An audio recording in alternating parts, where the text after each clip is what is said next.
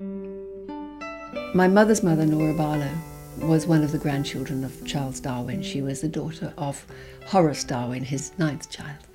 And she was very, very interesting because she was trained as a biologist and she got very, very interested in, in the archive and in editing the letters, editing his journals. She also edited his autobiography. And you know, she was a great influence on my life. Um, we loved going to her house, Boswell's, which was very consciously modelled on Down House, Darwin's house in Kent, which all the family revered. I'm one of 72 great grandchildren. And you know, there are, I mean, he had 10 children, six of them had a lot of children. So there are a hell of a lot of us. I'm not alone. I did classics at Oxford, I did a PhD, I used to teach Greek at Oxford. And I remember looking after my grandmother, Nora Barlow, in Cambridge one rainy summer when I was doing my PhD, and she asked me politely what I was working on. So I told her about emotions and Greek tragedy, how they were represented. And um, she responded by talking about Darwin on the expression of the emotions. And then, of course, she forgot what she'd said and what I'd said, and she asked me again what I was doing, um, because she wanted to know what her granddaughter was working on. And um, I told her, and she told, told me about something completely different, also to do with Darwin. It was like talking to a very intelligent drunk ghost who had memories not of Charles Darwin directly, but who knew his work and his mind really, really well.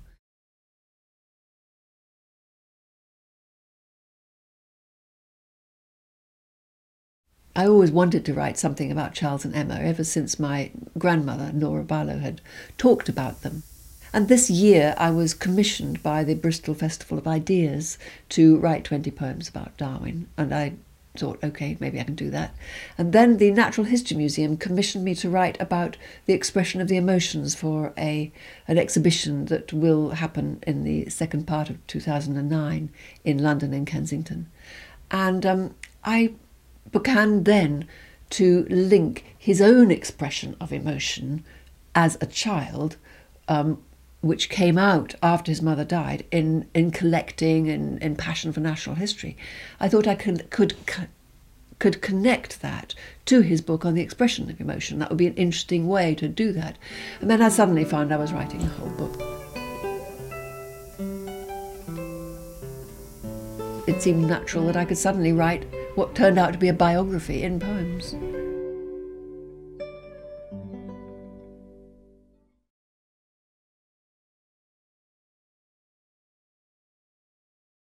For five years, I, I it really took me five years.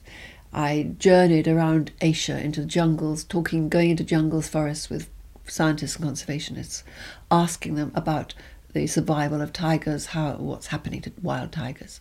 And it was when I was in Laos, I took, of course, the origin of species with me, and that was when I really first started to make a sort of parallel. I thought, my God, he was going on his journey, a journey of understanding how species all fit together and evolve. I'm going on this journey understanding how they disappear and they go extinct, because that is what wild tigers will do go extinct.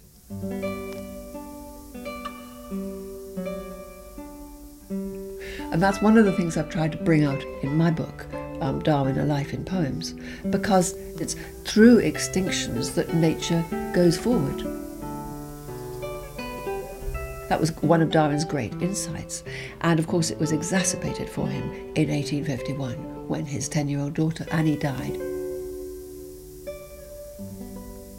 That gave his theory of the origin of species and the importance of extinctions a much more personal, bleaker twist.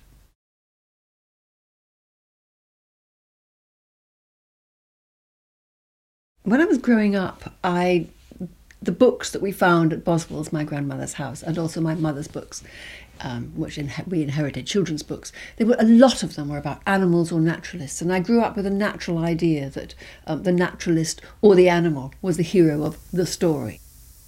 There's a kind of interest in looking at beetles under stones, if you like, knowing the names of the butterflies, knowing the name of the plant or the name in the plant, which is part of my background automatically. There is a sort of meticulousness and working from detail, which I think comes out of poems. I think poetry and science are very, very close. People think of poetry as something very vague and loose, but actually it isn't. It's very, very fierce and very precise. And, um, you know, it's not palliative, it's not, it's not woolly it is um, fierce, precise, and exact. And you can't be a good poet unless you're not those things. And you know that is what a, sci- a good scientist is too.